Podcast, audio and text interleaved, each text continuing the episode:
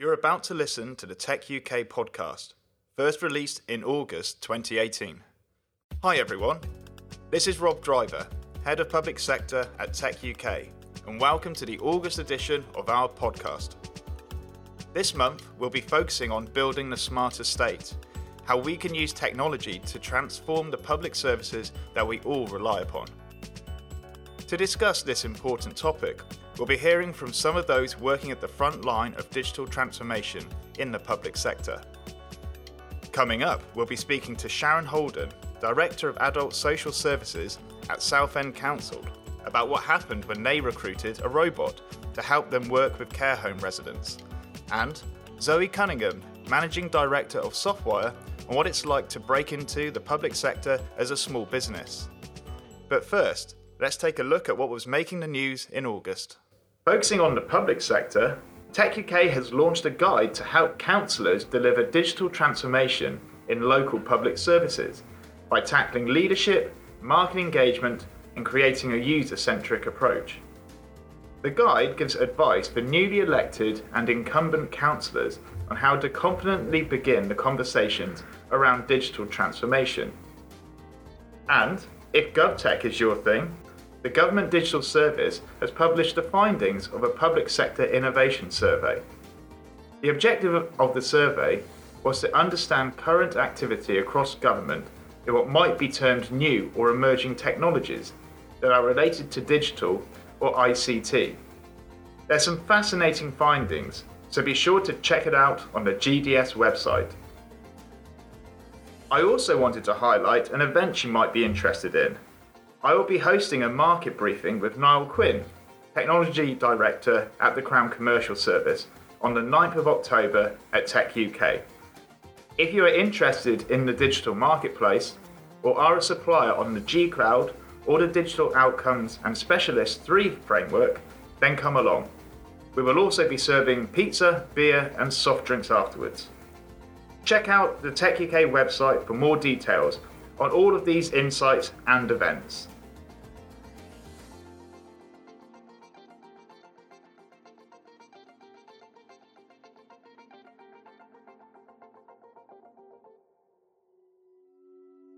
Most people will know someone who has needed adult social care at some point in their lives, and according to research, this will be true for more and more of us. Experts are expecting a 25% increase in demand between 2015 and 2025, while funding over the past decade for public social services has fallen. In the face of such challenges, the local authorities who provide adult social services have been turning to technology to deliver better, more efficient care. I'm here with Sharon Holden, Director of Adult Social Services at Southend on Sea Council, to talk about one such scheme Last year, the council recruited an unusual addition to their team Pepper, a one metre tall humanoid robot who is believed to be the first robot to work in local government in the UK. Sharon, hi, it's great to have you with us. Hi, I'm glad to be here. Um, so, firstly, how did Pepper come to be part of the Southend Adult Social Care team? Um, in a way by accident. Um, it, it was pepper, but it could have been it, could have been a different solution. Um, we had been thinking, I'd been talking with some colleagues about the um, very live agenda in social care and indeed in public sector and local government at the moment around um, transforming practice and changing not only the way we do things but the nature of our relationship with the community and with the citizen. And one of the things that we often hear and we often say, and particularly in adult social care, is we need to find a way to do something um, really different and really radically different, and we need to really change practice. And we say that a lot. Um, I've been reflecting in recent years that we rarely do it. Um, and so I was spending a bit of time thinking about what could we do that would really be different. Um, and that would promote some debate and take things in a different direction. Um, and in the course of talking to some of my team, um, and we talked about this quite a bit, and there was a, a particular day when we were um, we were talking budgets and talking about a very small surplus that we had in our equipment services, and trying to figure out in the usual way we would um, what can we spend this on. And and I guess the usual solutions would have been more of the same Mm-hmm. stuff. Yeah. Um, and we got to talking about what if we were to buy something, um, anything that would be so different that it would really spark people's imaginations and inspire. Um, and then we began. One one of the guys in my team was particularly interested in robotics. Um, went away and did some research. Put together a little PowerPoint presentation about what the possibilities were out there, not for social care actually, but just um, what was happening in the world in terms of um, artificial intelligence and robotic technology. And um, we saw Pepper, and we felt that that really could fit the bill. That's, that's really interesting. And I suppose from that initial meeting you must have had, and then to the point of having uh, Pepper sort of being part of delivering services, must have taken quite a lot of courage. You know, what, what, what did that look like in practice in making such a sort of courageous and transformative decision? Um, I think, the, well, I, I know that we went into it, and I certainly went into it acknowledging that we didn't know where it was going to take us, and that was okay. Um, and that was part of the doing things differently because traditionally in local authorities and in social care particularly we we go for the proof of concept before we do anything. Um, and we almost prove it to death and by the time we've proven it and maybe sanitized the concept to the point where the element of risk is acceptable to us, we've actually not come up with a new idea. It's it's just a slightly different take on ideas that we've had previously. So part of the doing things differently was about doing it the other way around. Yeah. Um, and so, um, yes, I guess it was courageous. Um, it also is incredibly empowering um, and energizing. So, my experience in getting the team together was that once we really got going on the work, the fact that it was new, the fact that it was different, the fact that we were so vested in seeing where it would go and how we could make it a success was what drove us to success, Yeah. really. And there, you know, in the in the intro, we sort of talked about um, two two pressures facing local government more broadly. There there has been a reduction in core funding um, nationally, and also demographically, there's going to be increasing pressures on on services. You know, is that like a, a real catalyst for innovation in that you know lots of local authorities are going to have to innovate are going to have to do things differently you know?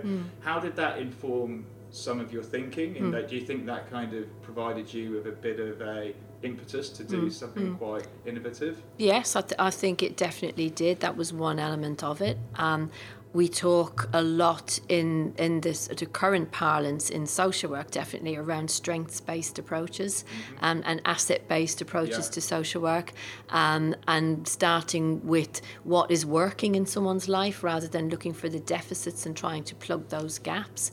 Um, and for me, um, I trained as a social worker over 30 odd years ago. So, um, actually, back in the day, that was what we called social work. We didn't badge it as strengths based approaches or asset based approaches because the whole profession, really, in essence, is about empowering and enabling. Um, so, it's always been in my mind that that's the way we should practice, and it's always been an ambition of mine to, to lead a service that genuinely does that. So it was a real impetus. But I also was very motivated to demonstrate how we could apply an asset based approach to ourselves as leaders. Yeah. So, not just about expecting staff to operate in a certain way according to a new formula, but as leaders, um, demonstrating that we could do it too. So, instead of focusing on, which I think many of us in leadership in social care have been doing for the last few years, focusing on um, our lack and and cuts and what and the amount of money that we no longer have, we really wanted to consciously focus on the money that we did have and what we did with that. Yeah, that's really interesting. And, and so I suppose following on from that, you know, what does what does Pepper look like, and, Hmm. and what does Pepper actually do? Okay. Um, you know, you know, where, will there be a time where I'll be able to do a podcast with Pepper? You know, You could have done. what- um, what- he's in the building. Um, well, Pepper is for, for, for anyone who hasn't um, seen him, and he has got quite a lot of extensive media coverage. He is, as you said, I think in the intro, about a meter high, just over a meter high. Um, humanoid robot he is called although if you see him he looks nothing like a human. Um, but he does have those recognizable body features a head arms um, he doesn't have legs um, his arms are interesting because they are completely jointed as are his fingers um, so he is he's very expressive and as he speaks his gestures are completely congruent with what he is saying um, the interesting thing is that although we program his speech he actually programs his own gestures to match the speech. So that is that is a real insight into the power of and the potential of artificial intelligence, and, and it's fascinating to see. We don't program his gestures at all. Um, he has a large. He, he's sort of like an alien head. Um, he doesn't have a specific gender, but interestingly, most people refer to him as he. Yeah. We have some people who very specifically from the off have called Pepper she and are quite convinced that Pepper is a she. Um, that in itself is a really interesting dynamic about how people manage that and why people think Yeah. that. Pepper himself will say, if you ask him, that at the end of the day, he's just a robot. And so Pepper's, Pepper's speech is completely programmed. He, um, although he is artificially intelligent, as I say, it is programmed intelligence. He's not um, like Alexa um, connected to the to the web or the cloud. So um, if you were to ask him a completely random question that we had not pre-programmed, he probably would answer actually based based on the knowledge or the data that he already holds, but it, it would probably not be a, a correct answer. Um, and so we, in terms of what he does. Um, we bought Pepper under academic license, so part of the conditions of the um, cost that we got him for, he cost us £17,000, and was that we use him for education purposes. So we have a partnership with some local primary schools, and Pepper interacts with children in a range of ways. We use them for awareness raising in schools um, around the, the potential and the possibilities of career in digital and technology type industries. Um, we use Pepper to connect younger people and older people. Um, two of the main areas of social care work that Pepper does at the moment is with older adults in a care home setting, many of whom have got degrees of dementia, and Pepper runs reminiscence sessions Right, for those okay, people. And also um, with younger people with autism and Asperger's. And Pepper um, has joined a group of those young people and is, I guess, could be described as a conduit for relationship building and communication for people for whom building relationships is quite challenging. Yeah. yeah. And and what's some of the feedback been from that what really diverse group Mm-hmm. of people who've had contact with Pepper? You know, Mm. uh, be it the um, the individuals themselves, or perhaps their carers Mm. or their parents. You know, what's some of the feedback been about? You know, Mm. what their experience with Pepper's been like? Overwhelmingly positive. Um, I think we, our experience of showcasing Pepper and launching him was that um, absolutely the vast majority of people, when they meet him, are completely bowled over and enthralled. And even some previously skeptical colleagues have been enthralled. And it's amazing to see him give his programmed speech to an audience of people and they applaud him at the end as if he were a person. And the key to Pepper, I think, is, is for some reason the ability to engage with people. Um, so we were expecting positive feedback, but I don't think we were prepared for the degree to which it was so overwhelmingly Yeah. positive. Um, we did expect there to be some reservations.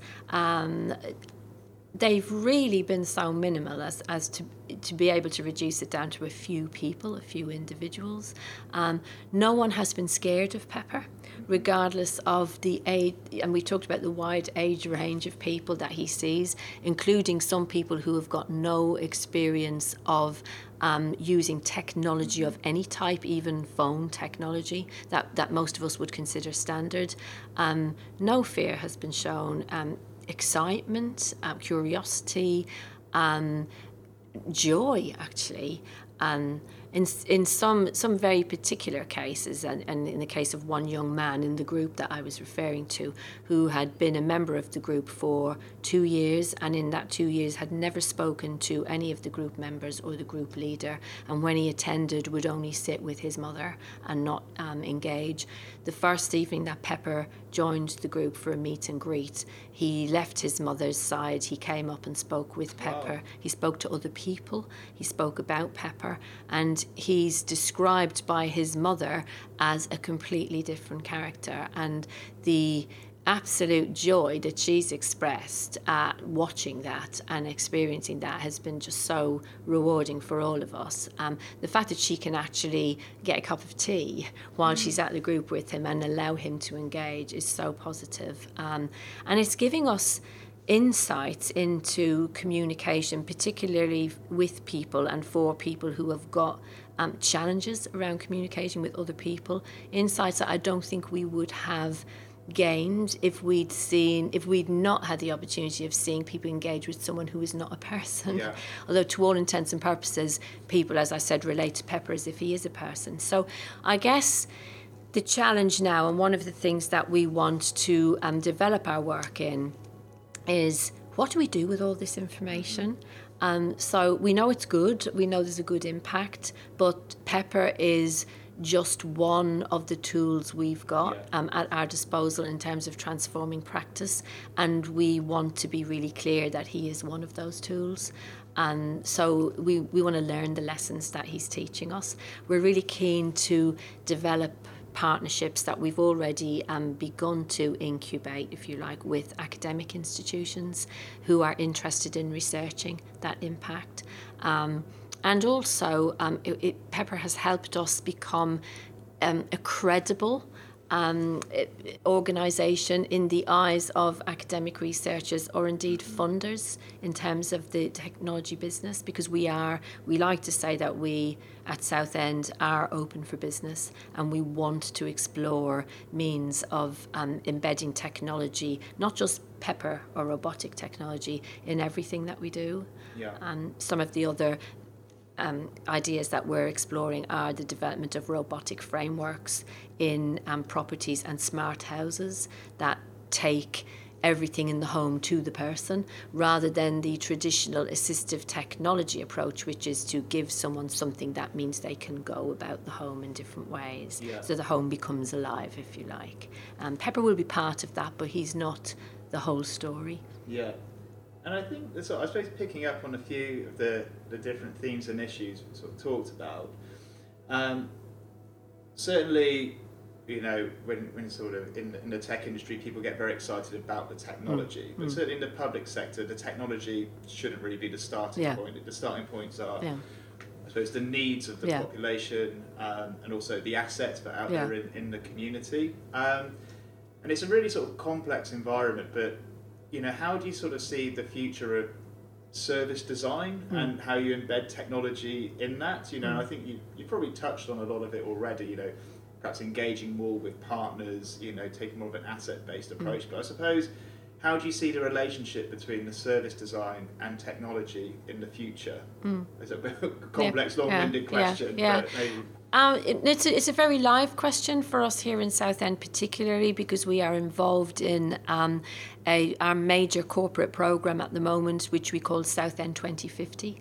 And it actually is about designing our ambition for the town, um, not just the usual three year or five year or even 10 year plans that typically in local government we develop, but we are um, really looking to the future and engaging with the whole community around what do do people in Southend want to see Southend like in 2050? Whether they will be here, and some of us may not be here in 2050, but what is our ambition and our aspiration for the town? So to answer the question around around design and how technology and industries like social care will will collaborate in in, in terms of um, well I, I don't think they will be distinguishable I think it, it will be, um, and, and it's happening now, and it is with us now. Technology is such an endemic part of life that it's almost now not um, the conversation to have to ask the question, where will technology be in relation to social care? I, I don't think any of us can imagine that it will not be in, in, intrinsic to social care. So, with that in mind, we want we want to be designing that now. We want to be driving it. We want to be um, contributing to that agenda. Um, we don't want to be in a position where I think local authorities have been in um, in the past. To, to we don't want to be following behind. Um, we, we actually want to be saying people, real people with real needs, need this or want this, and we want we want to show you what it is they want, yeah. and we want to, we want to show you what it looks like and how it works. Um, so I don't know if that really answers the question about what will it look like in the future, but I but what it will look like, I don't know what it will look like in the future, but it will look more seamless and joined up yeah. than it does now. And I think there will be less of a there will be more of a blur between um, a range of industries. So I don't think social care will be as standalone or specific as it is now. I think we have links to make, more and more links to make, particularly with business um, and with industry, um, with regeneration. And it's almost it, it's almost like in, in local government everything is coming full circle and it, and it really is as one. I, I think in 2050 will be a lot more like that than it is now, but we're certainly trying to prepare the ground now. Yeah, and it, I think anyway, it goes down to what does the demographic of the future mm. look like as well, because it's quite interesting to look at. I've got um, my my grandmother's in, in a home, and my my mum's nearly 70 mm. now, you know, and I sort of and now I'm sort of seeing as my, my grandmother's in a home, I'm thinking, well, what's, what's it going to be like? My mum's mm. older and mm. how I'm going to care for mm. her. Mm. And actually, mm. but they're so completely different in that, mm. you know, my mum's, you know, she's, she's always on Facebook, hmm. she's you know, always using an iPad. Hmm. Hmm. And actually, the culture is very different, you know, for the sort of baby boomer generation. Yeah. You know, my mum's down the gym, yes. like, you know, yeah. like five yeah. times a week. Yes. You know, and actually, it's it's the way people behave, the skills they have, the assets they have. Yeah. You know, that sort of needs to be built in Absolutely. in the way people are going to be independent. You know, mm. and I suppose the way technology complements that, you know, is one of the, the tricky questions. And you know, how you predict that is probably impossible. But there's mm. some of those things you do you do know about. Mm. I think I mean, none of us, and you've mentioned those examples. So, you know, you and I won't be prepared to sit in a circle weaving baskets, yeah. and and and nor should anybody be. Yes. okay. Uh, so, but that doesn't stop overnight, does it? So, yeah. so, and and also we can't we can't fall off a cliff with it. So I think the key is that if we know that now and if we're saying that about ourselves now, then it's up to us to put in place the kind of things we want. Mm, yeah. I, I, think also there, there is a move, and I'm glad about this move and I want to promote it, but we move away now from talking from such service centric type yeah. conversations. So it's not so much for me about what services will be available, but it really is about how will we live our lives and what do we need to develop that just helps us live our lives in that way so that we can go to the gym um, till the bitter end because there are various different ways of going to the gym aren't yeah. there yeah. and, and and that is the real key that that's that home for life concept um, and the idea that a community is about everybody in the mm-hmm. community these are the things I think that we need to be deliberating on and focusing on now and these are the things that technology can really help yeah. us with yeah and is it you know and, you know you know so much research shows that one of the main factors for people remaining happy and independent in later life is having social connections mm-hmm. you know mm-hmm. and how important that is for mm. you know sort of mental um, well-being mm. you know and you know if, if older people you know are um, adept to using social media mm. and this kind of technology to keep those um, those connections alive. Yeah. You know, who knows what that mm-hmm. looks like and what mm-hmm. impact, mm-hmm. impact that will have. Mm. Well, that's been great. Thank you so much, Sharon. And it's been really, really interesting to hear about Pepper and all of the interesting themes and issues that um, surround uh, surround him or her. um, so I'd just like to say thank you so much, Sharon Holden, Director of Adult Social Services at Southend on Sea, for talking to us about Pepper the robot. Thank you for the opportunity.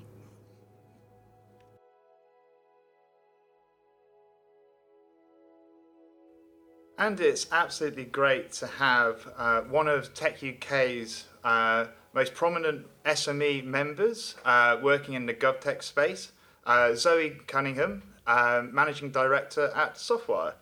Hello, Zoe. Hi, Rob. How are you doing? Uh, fantastic.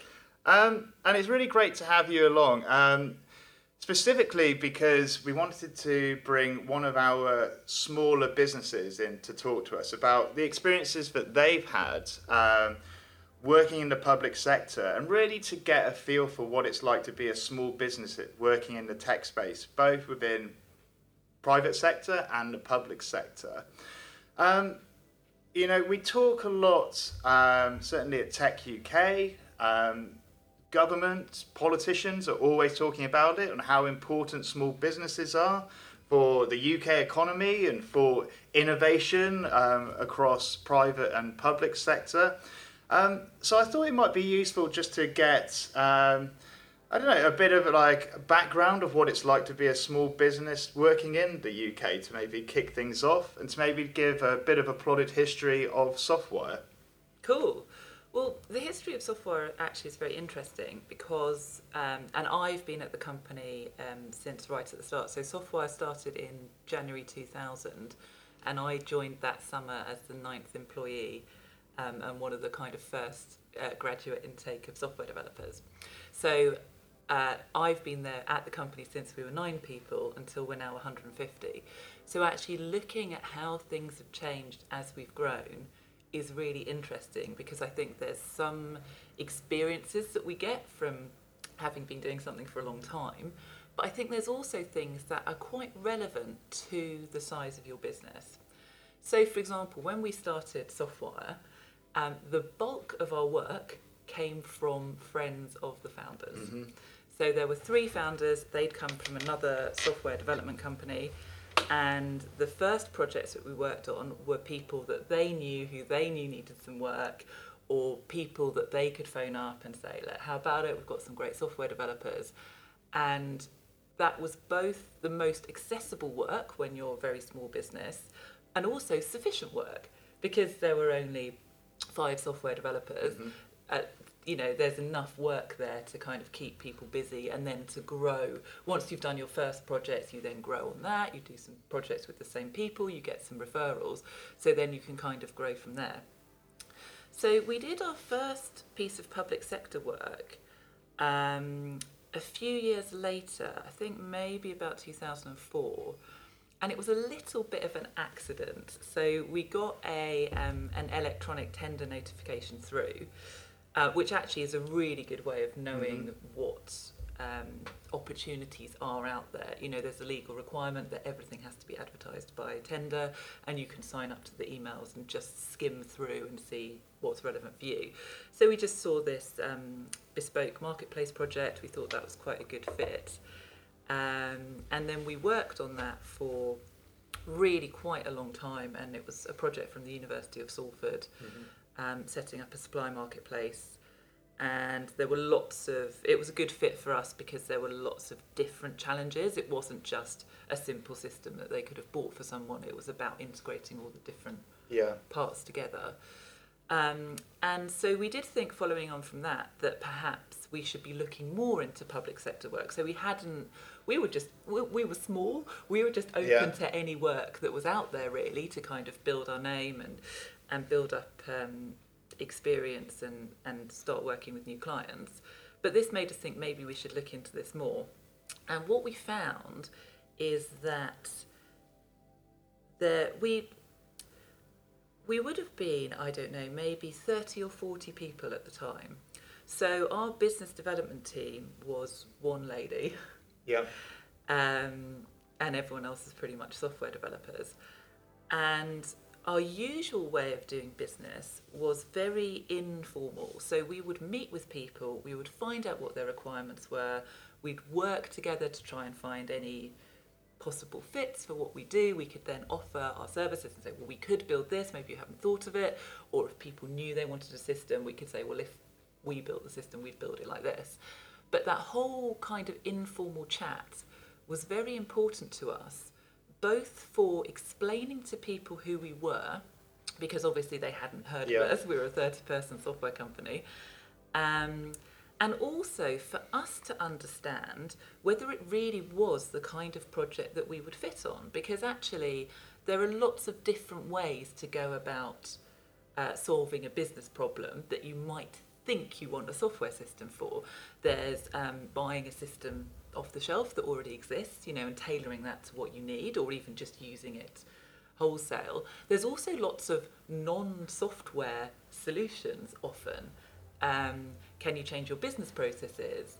Um, can you adapt something else? Can you use a spreadsheet? And actually, how much the business needs to invest. You know, there's lots of other factors. It's not software is never simple. Um, there's always a lot of options. So actually, for us to have that opportunity to chat uh, helped us to work out whether it's right for us, um, what kind of investment it's worth us making in a bidding process.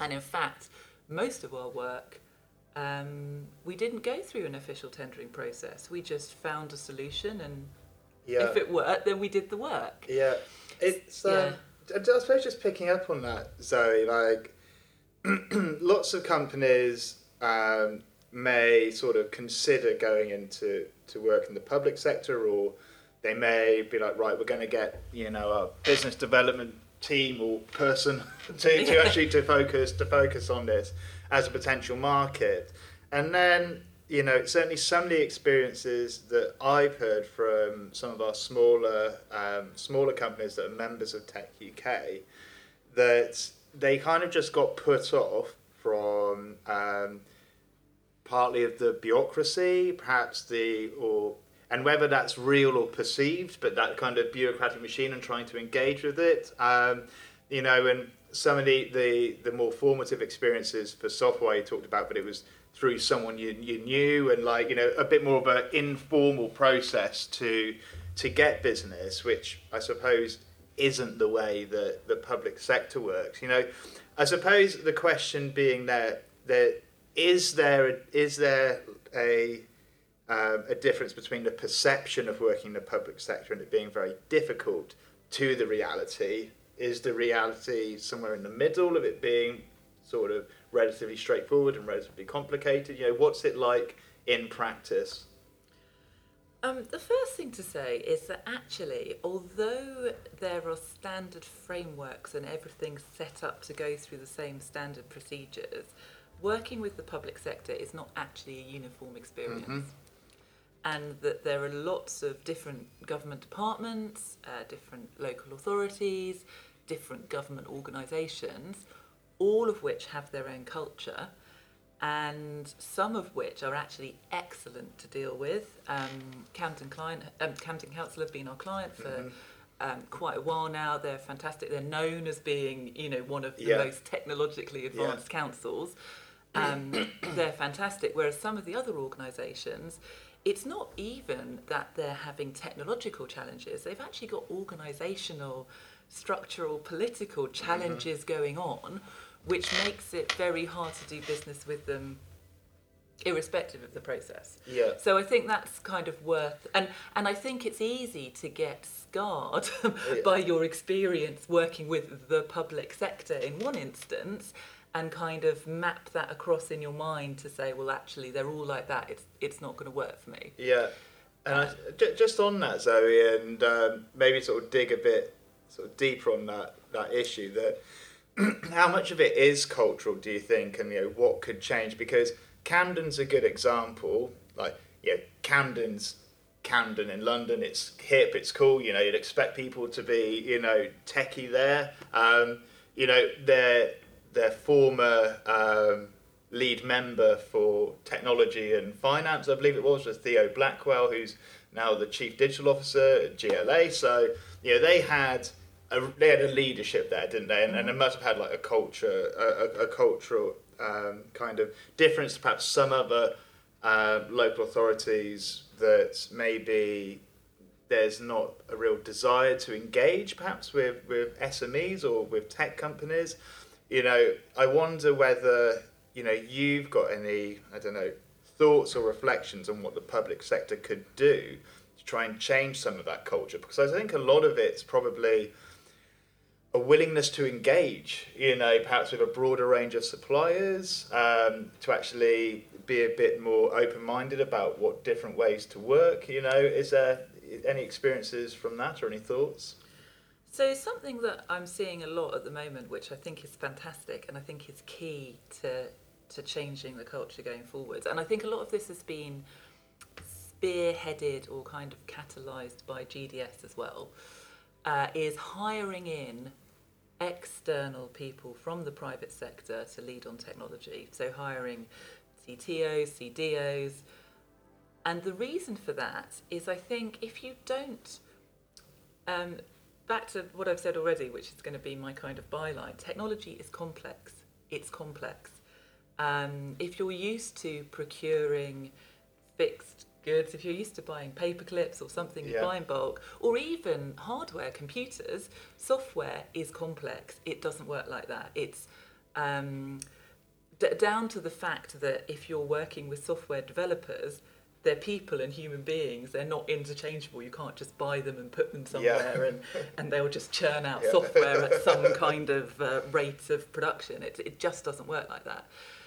Um, so I think that to build up those skills, I think it's definitely worth um, finding schemes and opportunities to build those skills in house. But in the short term, I think you need to get people in from the outside.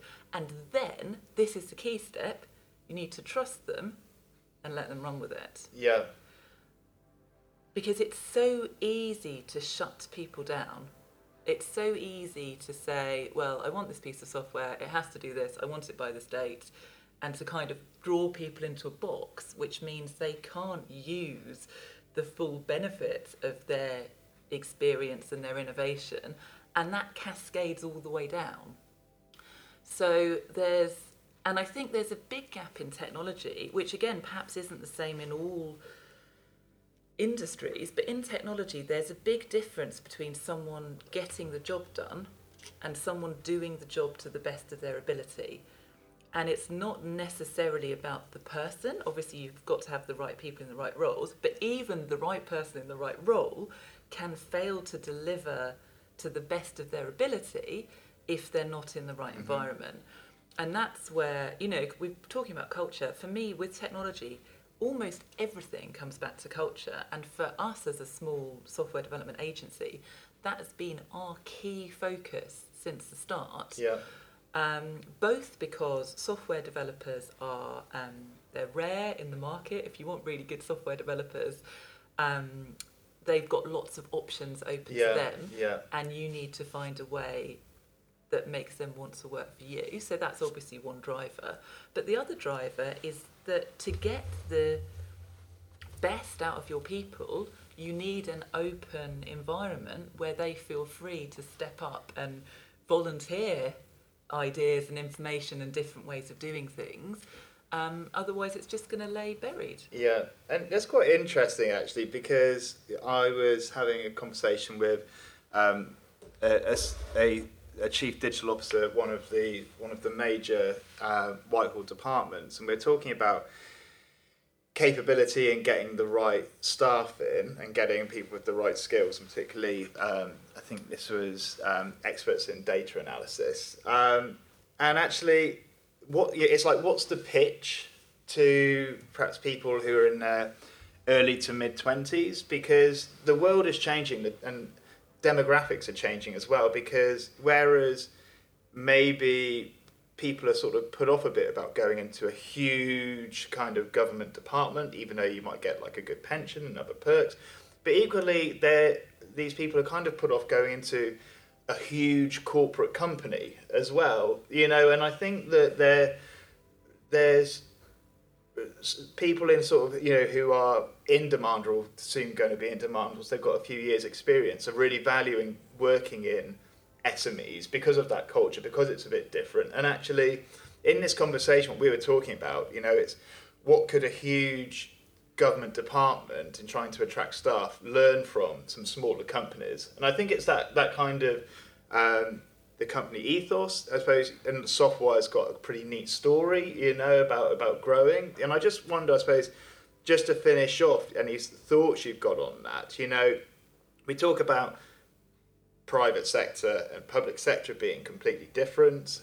We talk about public sector just being this one thing, and I think we've kind of debunked both of those things. You know, is there anything, I suppose, some advice you would give to both a small company wanting to work in the public sector and also the public sector wanting to engage with small businesses, you know, what would you kind of say to them to try and do things differently or what could be improved? Um, so I think the advice to small businesses um, is quite straightforward because there is um, an extra level of work required um, to be able to start working with the public sector. That is definitely the case. And so that means that for that to pay off as a business, you need to have a long term relationship. Mm-hmm. So for the larger corporates, it's an absolute no brainer. You know, they have teams and teams of people, yeah. you know, putting bids in, building relationships, and so on. Uh, for a small business, you need to not think of it as winning one project you need to say this is a strategy we're going to pursue we're going to do it for the long term and i think that's the only time it's going to be worthwhile for you as well mm-hmm. so actually perhaps you know you have to have a yes no decision and if you go for it then go for it and you will find that as you build your credentials that will be respected because people then will go oh well okay they work with them and they understand how to work with the public sector so mm-hmm. we'll work with them again um, in terms of the public sector, I think that um, reaching out is so important. Yeah. And I and, it, it's easy to kind of think, well, if people have something to sell, they'll come to us. But actually, for all the reasons we've discussed, they might not. Yeah. And the more you can make a welcoming welcoming environment and say, we want to know, tell us. Yeah. You know what what you've got and how it would work and what would make it work for you um, without that becoming an onerous process in itself, which is always a risk. Mm-hmm. Um, but actually, if you can find a way to have informal chats, I think that you'll get a lot of valuable information that way. Yeah, and I and I think that's it seems like that that's spot on in that from that first story you told about that quite informal nature, you know, of getting business and business development, you know, obviously there needs to be accountability structures within the public sector. But there is no there's no reason why you can't adopt some of those principles more in how you're engaging with with mm-hmm. suppliers. Um, well, great. Well, I think that pretty much wraps things up. So I'll just say a really big thank you to Zoe Cunningham, Managing Director at Softwire. Thank you so much, Zoe. Thanks, Rob. That brings to an end this episode of our podcast. As ever, we'd love to hear your thoughts and feedback. So, why don't you get in touch with us on Twitter at TechUK or drop us an email on press at techuk.org. For more information on activities across Tech UK's programmes and upcoming events, you can visit techuk.org or check out our LinkedIn page. I've been Rob Driver. Thanks very much for listening. Enjoy the rest of the summer, and we'll see you next month.